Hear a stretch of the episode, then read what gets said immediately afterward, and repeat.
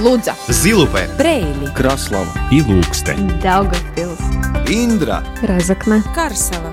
Малта Латгальская студия. Но от Виском, Радио 4.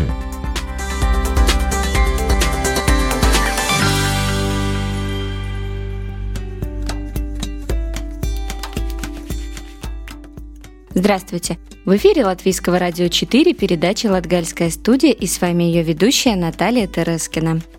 Эх, лето, лето, остановись! Так хочется подольше наслаждаться отдыхом на природе. Загорать, купаться и перекусывать прямо на реках и озерах. Но как же часто, выезжая отдыхать на природу, мы видим не только красивые озера, зеленую траву, но и мусор. В нашей передаче мы затронем тему не новую – но пообщаемся с теми, кого волнует чистота нашей латгальской природы. Для интервью мы встретились с создателем проекта «Наш мир за чистоту и порядок» из Балви. Олег Куранов выезжает на природу не только отдохнуть, но и убрать за теми, кто, к сожалению, оставляет за собой мусор. Поговорили о проекте и планах. Герои нашего сюжета, супруги Ричард и Санта Шмидце, приехали из Риги в Селию и заново открыли для местных жителей реку Дендвицусая, расчистив уже больше 40 километров. После сюжета послушаем музыку и обратимся к истории Латгальского края и его жителей. Латгальская студия. Но от Виском, Радио 4.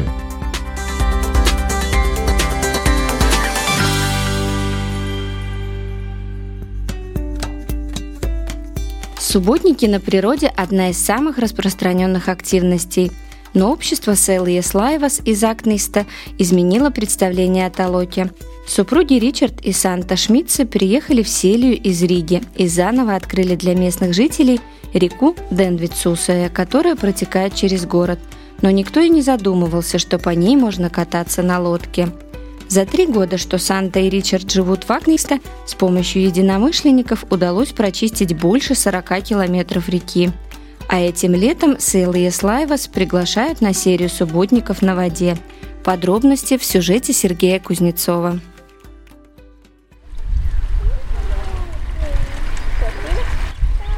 Общество Селиас Лайвас в Акнисты создали супруги Ричард и Санта Шмидцы. Три года назад они переехали в Селию из Риги – им нравилось кататься на лодках, и в Акнисты вроде есть все условия. Город пересекает речка Диенвицусая. Но на лодках по ней невозможно передвигаться, рассказывает Ричард Шмидц. Никто здесь последних 20 лет не плавал на лодках, и не было возможности такой плавать.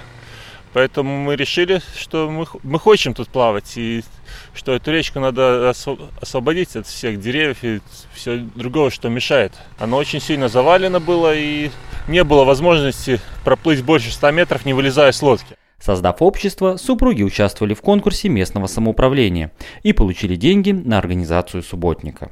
Тогда мы за свой счет закупили лодки и начали чистить речку. В первый год мы почистили порядка каких-то 8 километров.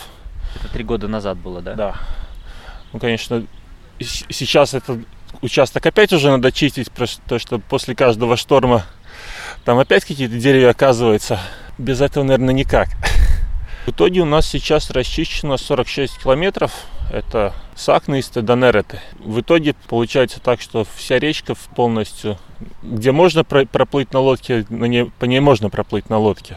Идея катания на лодках по местным рекам и уборки этих рек быстро нашла единомышленников, продолжает Ричард Шмидц не все понимают то, что тут можно кататься, то что ну, многие как бы на это смотрят как на канаву, ну, они не, не видели, что тут речка вообще находится.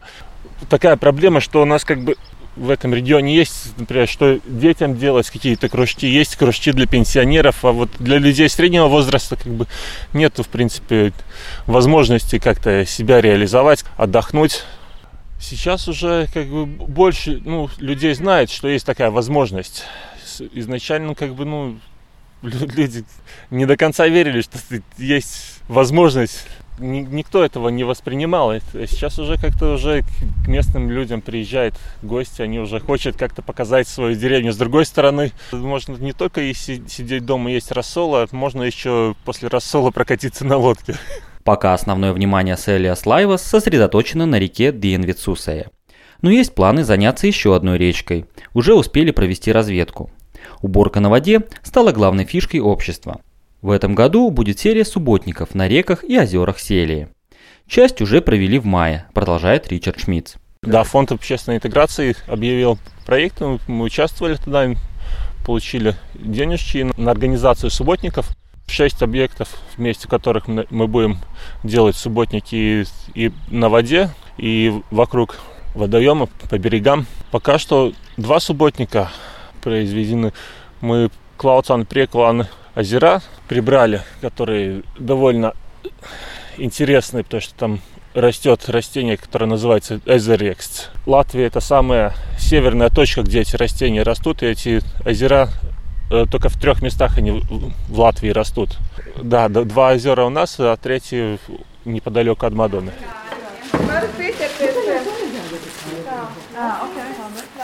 Кроме уборки проводятся познавательные мероприятия. Я побывал в Акнисте во время зеленого пикника, на котором рассказывали о травах, которые растут рядом с нами. И их можно есть, хотя часто глядим на них как на сорняки. Перед тем, как отправиться в путь на лодках, прошла дегустация, рассказывает представитель общества Заля Крузы Йоланта Бара. Да, очень много из этих растений, в принципе, можно использовать э, в пищу. Они и э, ценны э, из-за витаминов, из-за того, что довольно много клетчатки содержат. Ну и из-за того, что это просто, ну вот разнообразие вкуса, интересно э, узнавать что-то новое, кроме салата и редиски. Э, есть крапива. Каждый, даже самый плохой садовник умеет выращивать крапиву. Э, есть растение, которое называется шниткой. Да, тоже такая очень нехорошая сорняк, которую трудно искоренить, и вот, ну, идет и в салат, и в суп. Простая, простой щавель дикорастущий да, всякие вот эти простые растения. И я еще ну, показывала, угощала и удивила людей э, кашей перловкой с лебедой.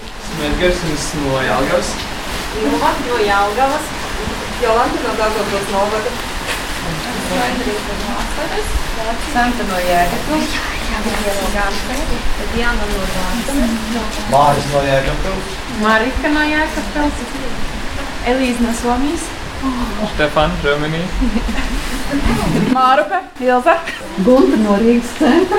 На мероприятие Асела и Аслаевас в основном люди приезжают из других городов. Санта Шмидте сама родом из Ахнисты и отмечает, что сначала местные смотрели на их затею с мужем, как на сумасшествие молодых. Но за три года местные жители медленно, но стали включаться в процесс – но огромный интерес реки Селии вызывает у жителей других регионов, продолжает Санта Шмидта. На наши мероприятия люди едут с разных концов. Рига, окрестности Риги, Кекова, Елгова. Очень много людей из других мест. Возможно, для этих людей, где инфраструктура более развита, это не кажется чем-то необычным или уникальным. Но они, наверное, уже исходили и изучили свои окрестности. Поэтому ищут что-то новое новое. Ничего нового мы не предлагаем, просто акцент на селию и пытаемся популяризовать регион. Удалось поговорить с несколькими людьми, которые специально приехали в Акнисте на зеленый пикник, узнать что-то новое и прокатиться на лодках по реке Дейнвитсусове. Гунта из Риги. Люблю походы. Потому что здесь очень красиво, я знаю, и редко попадаю сюда. И я узнала от группы Facebook. Ай, ну мне нравятся лодки. И еще было очень интересно, что будет про зеленые водорастения. И еще мы будем собирать, э, ну, бутылки или что там будет, ну, чтобы красивее и чище стало. Марис no Jēkabpils. Ну, узнали в Фейсбуке, мы раньше шли ну, pārgājienos и там познакомились, они присылают ну, какие-то эмоции, ну, что-то новое узнать по эту, по эту окрестность. Не часто ты попадаешь на упи, ну, так пройтись по э, речке, так, ну, плавать. Ну, эмоции, ну, что-то новое узнать, главное. Когда работы меньше, тогда можно присоединиться.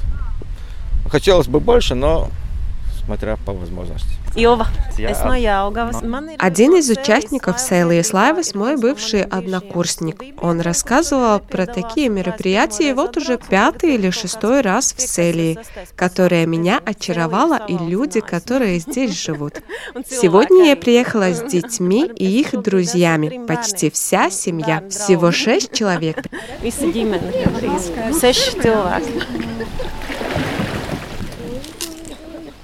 Санта Шмидта считает, что идея с лодками – это в какой-то степени взгляд со стороны. Несмотря на то, что она родом из этих мест, после 10 лет жизни в Риге можно по-новому взглянуть на окружающую действительность. Мы хотим идти вперед, врываться в природу. Да, это, с одной стороны, взгляд со стороны, но а также смелость. Мы долгое время здесь не жили, поэтому нет страха, что про нас скажут, осудят ли нас или еще что-то. Поэтому, возможно, многих останавливает и ограничивает что-то делать, так как есть барьер. А что скажут родственники, друзья, соседи? После зеленого пикника, который носил познавательно-развлекательный характер, Селия Слайвас продолжит субботники.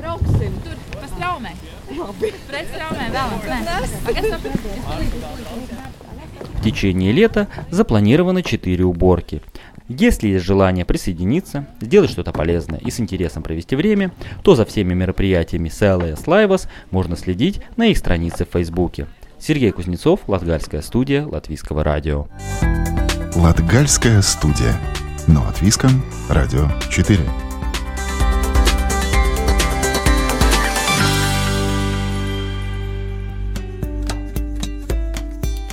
Отличный повод не просто позагорать у воды, а помочь нашей природе. Герой нашего интервью Олег Куранов действует не на воде, а на берегу. Создавая проект и видеоканал на популярной YouTube-платформе «Наш мир за чистоту и порядок», Олег занялся очисткой не только берегов, но и различных мест отдыха на природе. В повседневной жизни Олег Куранов и работает, и пенсионерам помогает, но отклик, по его словам, находит не всегда. О проекте, планах и о том, как же мотивировать людей не засорять свои же места отдыха, поговорили в интервью. Добрый день. Добрый. Я Олег Куранов. Занимаюсь довольно активным трудом после работы. Э, навожу порядок на природе, те же самые озера, берега.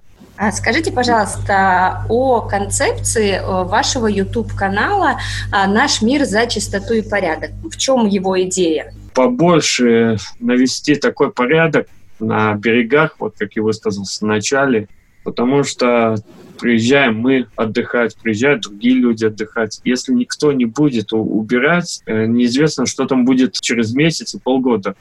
Я считаю, больше донести до людей, может, после таких всяких видеообращений к народу, начнет немножко народ к этому обращать больше внимания и задумываться. А что снимаете и как выбираете место, куда поедете? с местами у меня пока ну, не очень так легко все идет, потому что я только начал это активно этим заниматься месяц назад. Сам я как э, увлекаюсь рыбалкой, я заметил эти все места, что творится на берегах речек, озер.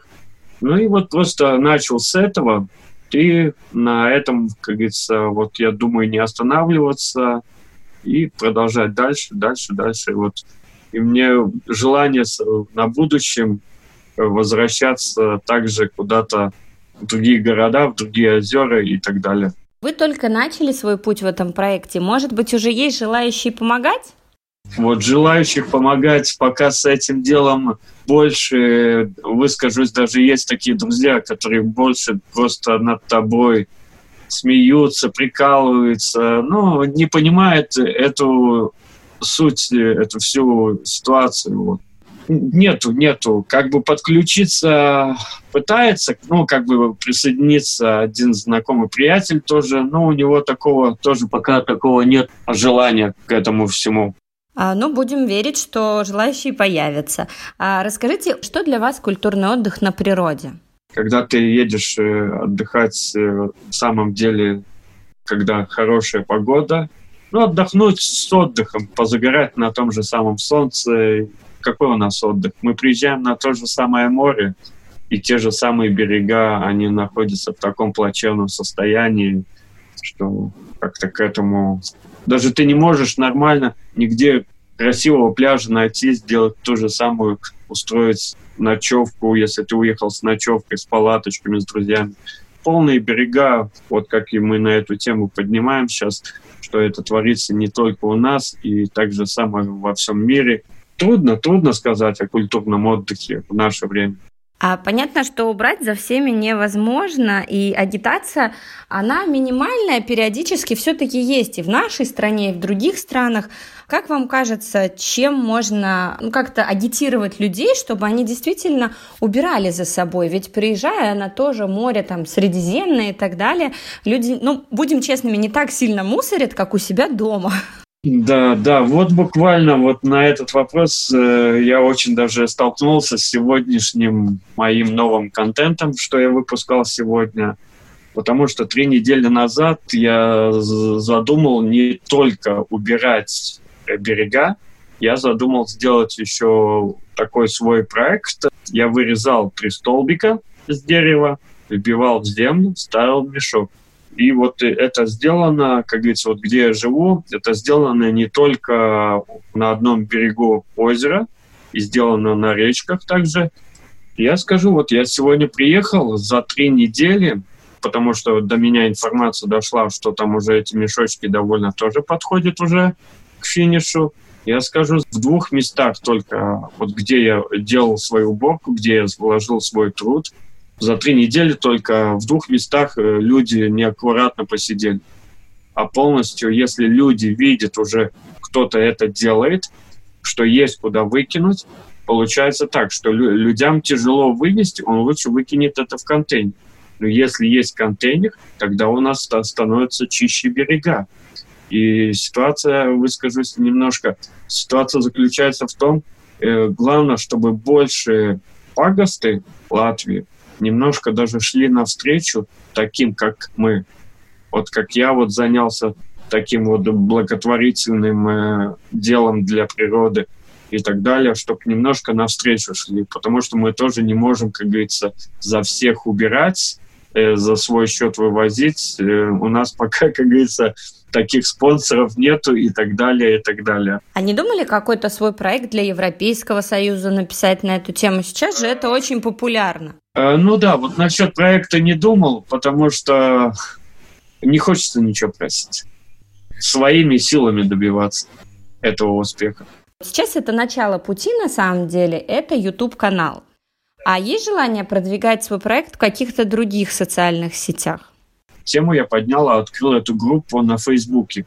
Раньше она называлась просто «Наш мир». И когда меня это просто тема очень затронула, я эту группу переделал под названием своего канала «Наш мир за чистоту и порядок». Вот, и там я довольно веду такой, как свой личный блог немного. А бывает так, что приезжаете на место предполагаемой уборки, на озеро или на реку, а там уже отдыхают люди. И отдыхают те, кто мусорит. А как поступаете в таких ситуациях? Какая реакция людей на то, что вы приехали и вот начинаете, может быть, мусор при них собирать? Как это происходит? Да, это, это было даже не один раз уже, то, что я приезжал, и я даже и рыбакам говорил, вот видел, что вот он сидит, рыбачит на стульчике, э, и видел то, что остается больше всего после рыбаков на берегу. Я просто говорил даже в глаза, объяснял им всю ситуацию, что и так, и так. Кто-то как бы просто фыркнет, как котенок, ну вот, и практически, ну, еще такой ситуации не случилось, чтобы я лично кого-то поймал, что он отдохнул и оставил после себя бардак полный. Ну, которые люди приезжали на тот же самый берег э, озера, на тот же самый берег речки, они были удивлены. Многие спрашивали, что это у вас за организация, так, так, так. Я говорю, сам лично, ну, вот как бы э, немного делал даже людям, э, не говорил там, вот подписывайтесь на меня, просто рассказывал ситуацию. Если не мы, тогда кто? Ну, и мне кажется, что как вот в Латвии проходит этот субботник э, весной и осенью, что это очень мало. Его надо делать хотя бы раз в месяц. Мое такое желание вообще для страны, тогда, может, люди бы больше задумались, как бы, мне кажется, так же самое, что и на это все выделяется, на этот субботник весной и осенью. Тоже не маленькие деньги, но если будут больше таких, как я, кто-то мой знакомый, мой приятель, то будет, я думаю, берега чище. Самая главная ситуация, что они не могут те же самые бутылочки пива, тот же сок, э, пачки чипс, они не могут даже за, за собой убрать, хоть я уже как на своем канале э, видео обращениях обращался к народу, что как бы завяжите, хотя бы это сложите в пакет, оставьте. Кто этим занимается, нам это будет удобнее как бы навести порядок, если у кого в самом деле совесть, ну, считает он, если я оставлю мусор, это пускай так будет. Мне кажется, если он так делает, к нему приезжает потом, он приезжает с детьми, он перед детьми своими делает так же, и дети это смотрят, они этому учатся и считают, что это так надо. А если мы будем показывать пример э, младшим и упрекать взрослых людей, что порядок, он начнет задумываться немножко. Ну, мы надеемся, что действительно многие задумаются над этим вопросом. И напоминаем, что у нас э, на интервью в гостях был Олег Куранов, основатель проекта «Наш мир за чистоту и порядок». Латгальская студия. Но от Виском. Радио 4.